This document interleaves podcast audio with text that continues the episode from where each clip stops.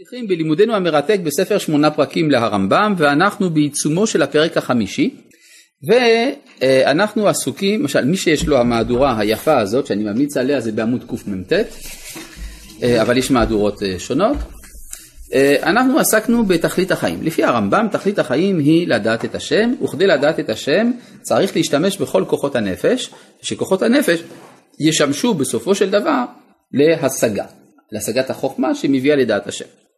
והרמב"ם מביא לנו בינתיים שתי דוגמאות לדבר הזה. הוא הולך מן הגס אל העדין.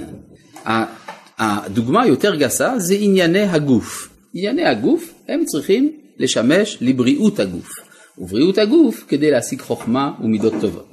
אחר כך הוא הביא לנו דוגמה יותר אה, מופשטת וזה הממון.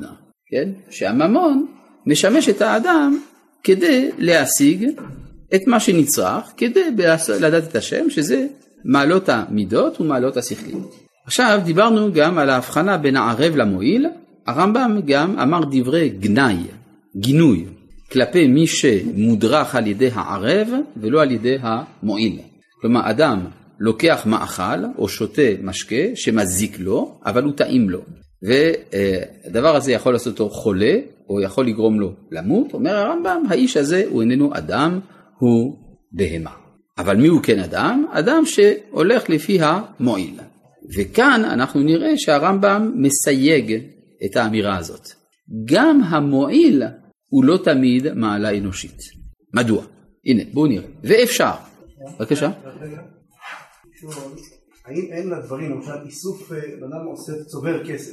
כן. הוא מתכוון עם הכסף הזה להיות גומר חסדים. נו. הוא יבנה מפעל כדי להשיג בו עוד 200 אנשים שיהיה להם פרנסה. יפה, נו, אז זה מעלת מידות, מה שנקרא. זה אחת ממעלות המידות. לא, לא, הבנתי שהוא אוסף כסף כדי שהוא בסוף ישיג את אה, חוכמת השם. נכון, נכון. נכון. זה... ואחד מהתנאים להשגת חוכמת השם זה המידות הטובות. אבל הוא יכול כל חייו להתעסק במידות הטובות. אם הוא מתעסק רק במידות הטובות, ללא כוונה להגיע לדעת השם, לפי הרמב"ם הוא פספס. נכון.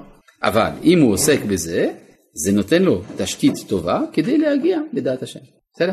יש בספר מורה נבוכים, הוא דן שם בפרק האחרון, אולי נחזור על זה בהזדמנות, על אה, ארבעה תכליות שונות שבני אדם הציבו לעצמם. יש אנשים שתכלית החיים שלהם זה הכסף והשלטון. יש כאלה שזה בריאות הגוף, יש כאלה שזה המידות הטובות, ויש כאלה שזה דעת השם. אומר הרמב"ם, שלושת הראשונים, אף על פי שהם דברים נצרכים, לא יכולים להיות המטרה. בגלל שאומר הרמב"ם, אדם שיש לו כסף ושלטון זה דמיון, זה שטויות, הרי מאיפה, מי אמר שדבר מסוים הוא שלו? כן, בגלל שקניתי, אז מה אם קנית? זה לא משנה שום דבר בדבר. הדבר השני, בריאות הגוף, אומר הרמב"ם, זה חשוב מאוד, אבל זה לא שונה בין האדם לבהמה. כלומר, כמו שהבהמה צריכה להיות בריאה, גם הגוף של האדם צריך להיות בריא. זה לא מיוחד לאדם באשר הוא אדם. לגבי המידות הטובות, אומר הרמב"ם, מידות הטובות זה בין אדם לחברו. מה יעשה אדם שיש לו מידות טובות באי בודד? אין לו מה לעשות עם המידות הטובות שלו. לעומת זה דעת השם זה מיוחד לאדם באשר הוא אדם וזה מיוחד לו לבדו. ולכן זאת המטרה, אומר הרמב"ם, אבל גם אחרי זה יש מטרה חמישית. שאחרי שאדם השיג דעת השם, מסביר הרמב"ם בהרחבה שם, שדעת השם משפיע בחזרה על העשייה המוסרית שלו. לא הרי אדם שעוסק עוסק בחסד, צדקה ומשפט כי זה טוב לעשות, כי אדם שעושה את זה כי זה רצון השם, כי זה גילוי חוכמת השם. בסדר? אז זה יאוין שם בפרק אחרון של ספר מורה נבוכים, ודעת לנפשך ינעם. אמן כן רצון. עכשיו, בואו נחזור אם כן ליחס בין המועיל לבין הערב. אומר הרמב"ם, ואפשר שתהיה הנהגתו כולה לפי המועיל, כמו שזכרנו. כלומר, הוא עושה ג'וגינג כל בוקר, אוכל רק דגנים בריאים, שיבולת שועל, חלב עיזים, והוא לובש רק אה, אה, בגדים טבעוניים, שום דבר לא סינתטי. בקיצור, משהו, משהו, סופר כזה. אלא שישים התכלית בריאות גופו ושלמות, ושלמותו מהחולאים לבד, ואין זה חסיד. אז בעצם מה עשית? אתה בעצם בריא. זה יותר טוב מהאדם השיכור, שמחפש יין טוב, אבל באופן מהותי אין פה הבדל. מדוע? כי כמו שבחר זה הנעת הבריאות, בחר זה האחר, הנעת, האחר, הנעת המאכל, או הנעת המשגל. כלומר, יש אחד שנהנה מבעילות ואכילות, יש אחד שנהנה להיות בריא, אבל זה הנאה. אין תכלית אמיתית לפעולותם, אבל הנכון שישים תכלית כל מה שיתעסק בו, בבריאות גופו והמשך מציאותו על השלמות, כדי שיישארו כלי כוחות נפשו אשר הם אברי הגוף שלמים ותתעסק נפשו מבלי מונע במעלות המידות ובמעלות השכליות.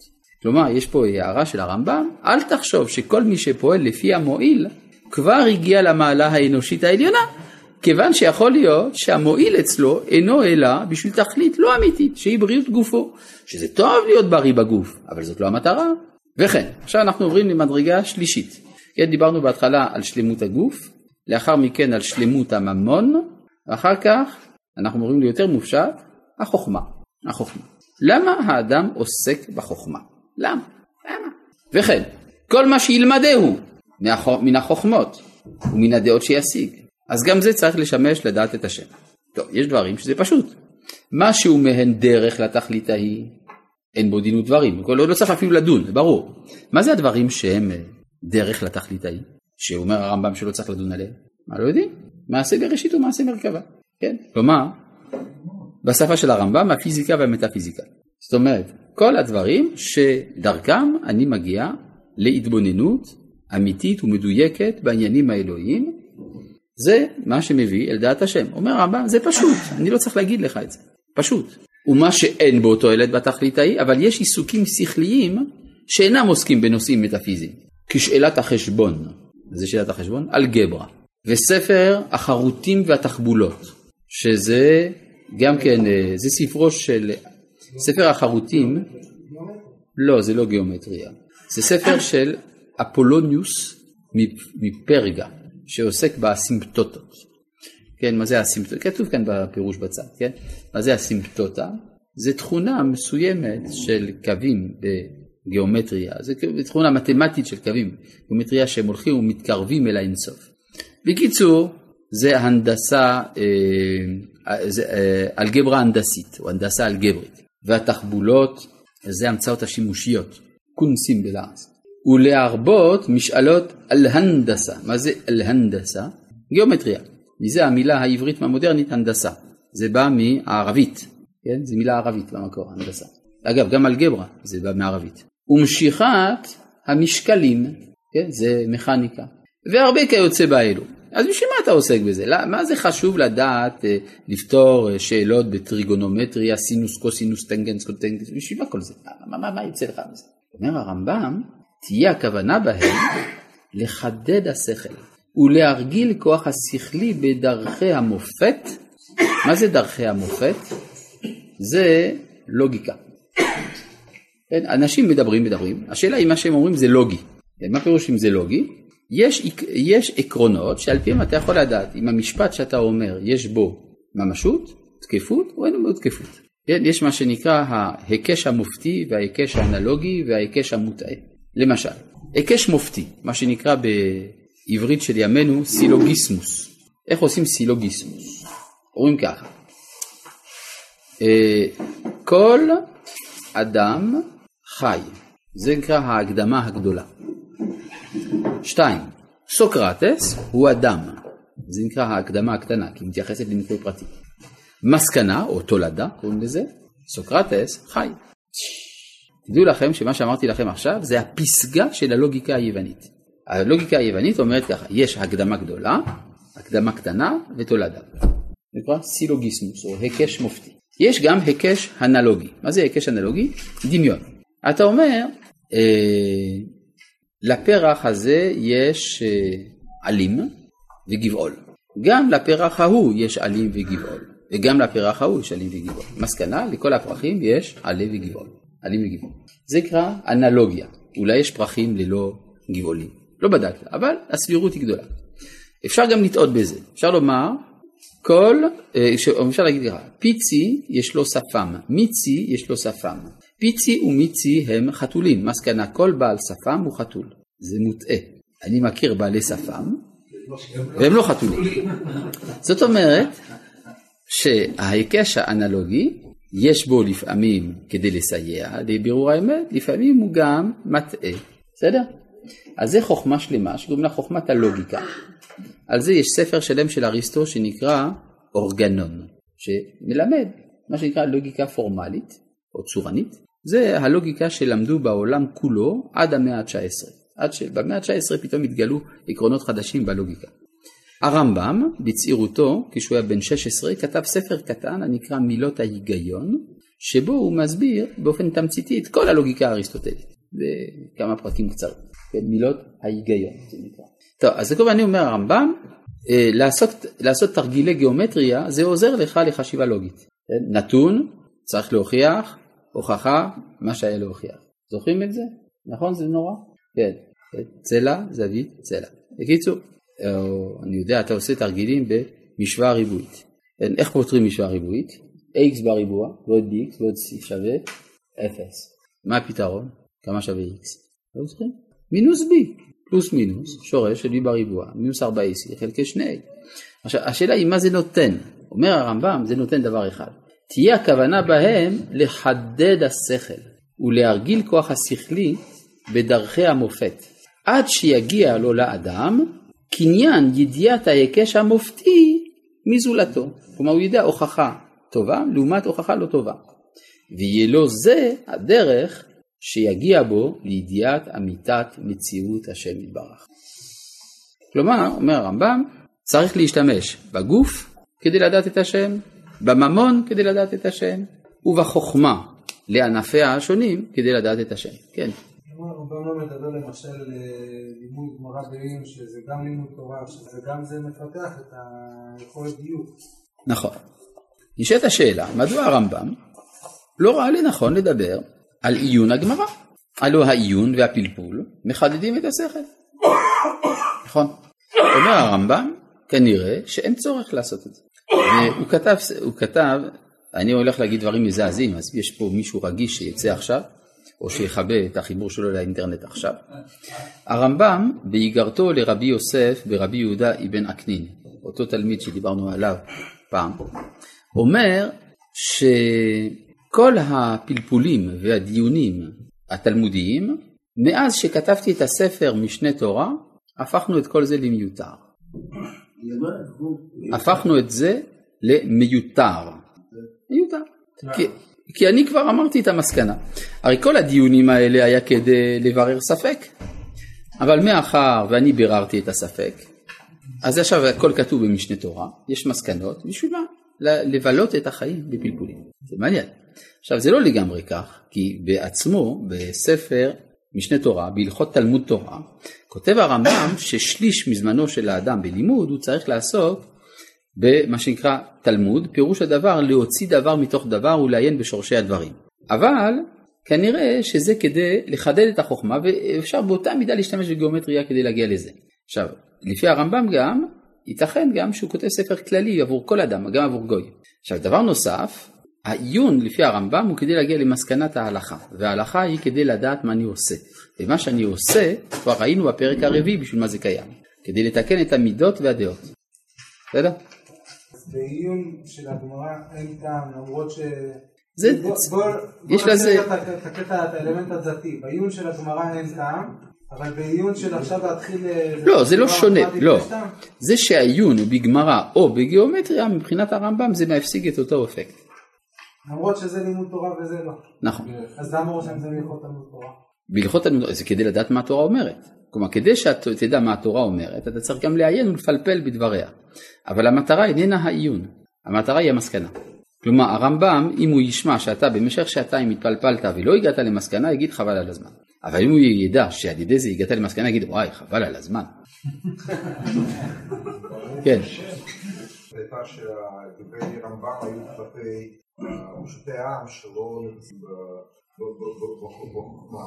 ולכאורה דברי רמב"ם אה, סותרים גם את הרצון בן אדם לדעת אה, דעת השם, כי על ידי הבירור מקור של אותה הלכה מתורה שבעל פה ממקור, מתורה שבעל פה ותורה שבכתב, בן אדם מתקר- מתקרב לדעת השם. אני לא מבין מה שאתה אומר. קודם כל הרמב"ם כתב את הספר הזה בשביל כולם, גם בשביל החכמים. שתיים, הרמב"ם סובר שכל הפלפול זה לא מה שמקרב אותך אל השם. מה שמקרב אותך אל השם זה לדעת את ההלכה. וידיעת ההלכה, אם מישהו עשה את זה בשבילך, אז בשביל מה תעסוק בפלפול? זה מה שהוא אומר, נכון? עכשיו, אני לא אחראי על צדקת דבריו של הרמב"ם, אבל קודם כל צריך לדעת שזה מה שהוא אומר. אפשר להתווכח איתו, אפשר לא להסכים איתו. יש הרבה מגדולי ישראל שלא הסכימו איתו בזה. כן? ביניהם המהר"ל מפראג ורבי חיים מוולוז'ין. זאת אומרת, זה לא טריוויאלי מה שאני אומר, אבל קודם כל לדעת למה הוא אומר את מה שהוא אומר. הוא אומר בגלל שככה הוא סובר. בסדר? מה צריך ללמוד בשביל מה שאומר דעת השם, מה, תכלס, מה צריך ללמוד? מה צריך ללמוד תכלס כדי לדעת את השם? הכל. כלומר, וכך הוא מסביר בהלכות יסודי התורה, צריך לדעת את האסור והמותר מן הדינים, כלומר, כל התורה כולה, אבל הוא אומר זה ידיעה קלה, אפשר שידע עם הכל, איש ואישה, קטן וגדול, בעל לב קצר, בעל לב רחב, כולם יכולים. בשביל זה כתב את המשנה תורה. עכשיו, בנוסף לכך, צריך אחר כך לעסוק במעשה בראשית ובמעשה מרכבה. מעשה בראשית ומעשה מרכבה, הרמב"ם כתב בשביל זה ספר שלם, נקרא מורה הנבוכים.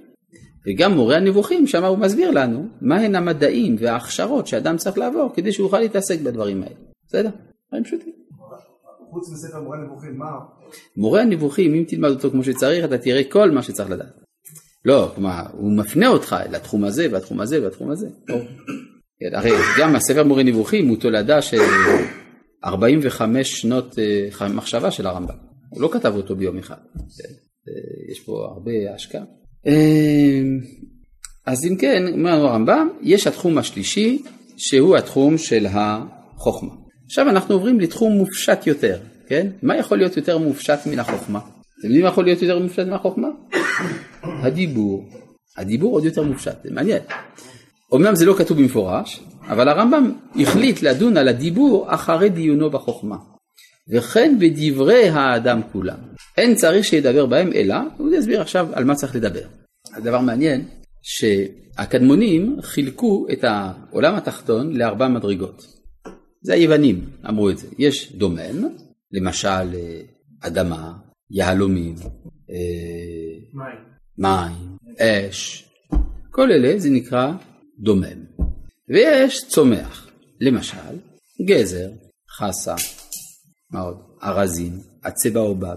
צריך להיזהר מאוד מעצי הבאובב, זה מסוכן מאוד. עצי באובב, יש עץ כזה גדול באפריקה, הוא לא באובב, זה העץ הגדול בעולם, הוא רחב מאוד, הוא שולח הרבה ענפים, אז הוא מסוכן, הוא מסוכן. מה? גם באילת. גם באילת יש באובב, יש אפילו בעין גדי, בעין גדי יש עץ באובב אחד. לא צריך עין גדי ולא צריך אילת, פה בנשיאות האוניברסיטה יש את זה. כן, גם אתה אומר שבגן הבוטני של האוניברסיטה יש עץ באובב, הנה, אתם רואים? אז יש באובב, אני רק רוצה רק להזכיר, מה? בספר הנסיך הקטן זה יותר... בנסיך הקטן, כן, יש שם אזהרה חמורה מאוד, ילדים ייזהרו מעצי הבאובב, כל המעוניין להבין למה זה כזה מסוכן, שיעיין שם בספר הקדוש הנסיך הקטן. על כל פנים, יש למעלה מן הדומם הצומח. למעלה מן הצומח חי. מה זה חי? חתולים, לטאות, ג'ירפות, קרנפים, נחשים. כל אלה הם שייכים אל החי. המדרגה הרביעית מהי? אז זה האדם, כן? האדם יש, הוא, הוא המדרגה הרביעית. השאלה היא, איך לכנות את המדרגה הזאת? אז מצאנו, כך מעיר רבי שמואל בן תיבון, שיש שני מינוחים שונים.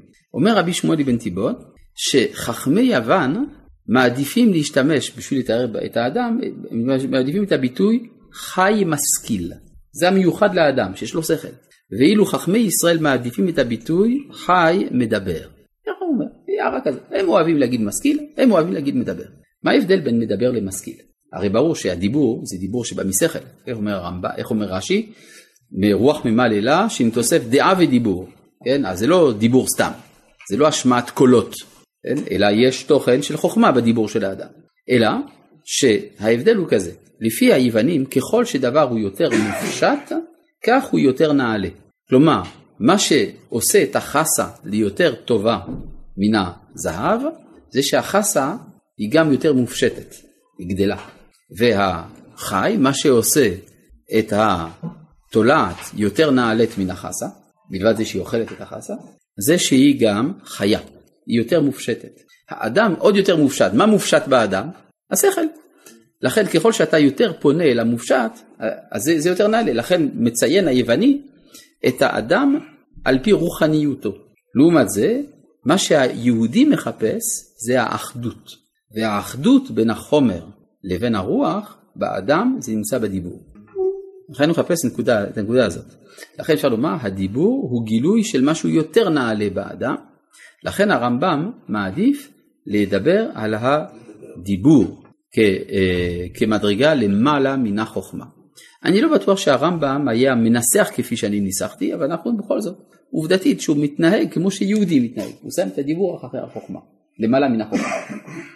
טוב, אז אם כן בואו נראה את מה שאומר הרמב"ם, וכן בדברי האדם כולם, אין צריך שידבר בהם, אלא במה שיביא לנפשו בו תועלת, או ירחיק היזק מנפשו. מה זה מה שיביא לנפשו בו תועלת? למשל, איך נכנסים לשיעור בשמונה פרקים. זה דיבור, נכון? וזה מביא לנפשו תועלת. או ירחיק היזק מנפשו. מה זה ירחיק מנפשו? תסלק את העיתון הזה ממני. לא משנה איזה. או מגופו. מה זה מגופו? אה, הוא רוצה להרחיק נזקים מגופו. הוא אומר, מה? כן, לא, אל תיגע בי. זה נקרא, אז דיבור חשוב שמרחיק היזק מגופו. או בחוכמה, אדם עוסק בחוכמה עצמה. מה זה עוסק בחוכמה? הוא אומר, אה, למשל, השם השם אל רחום וחנון, זה דברי חוכמה, כי הוא יודע שהקדוש ברוך הוא מתגלה בתור רחום וחנון, או במעלה, מידות טובות, או בשבח מעלה, או מעולה, או לגנות גנות, או מגונה. טוב, כל אלה הם הדיבורים שאדם צריך לעסוק בהם. פירוט של הדבר הזה, זה הרמב"ם ממשיך, אבל איך לומר, הגיע המבזק וזמננו תם. שלום.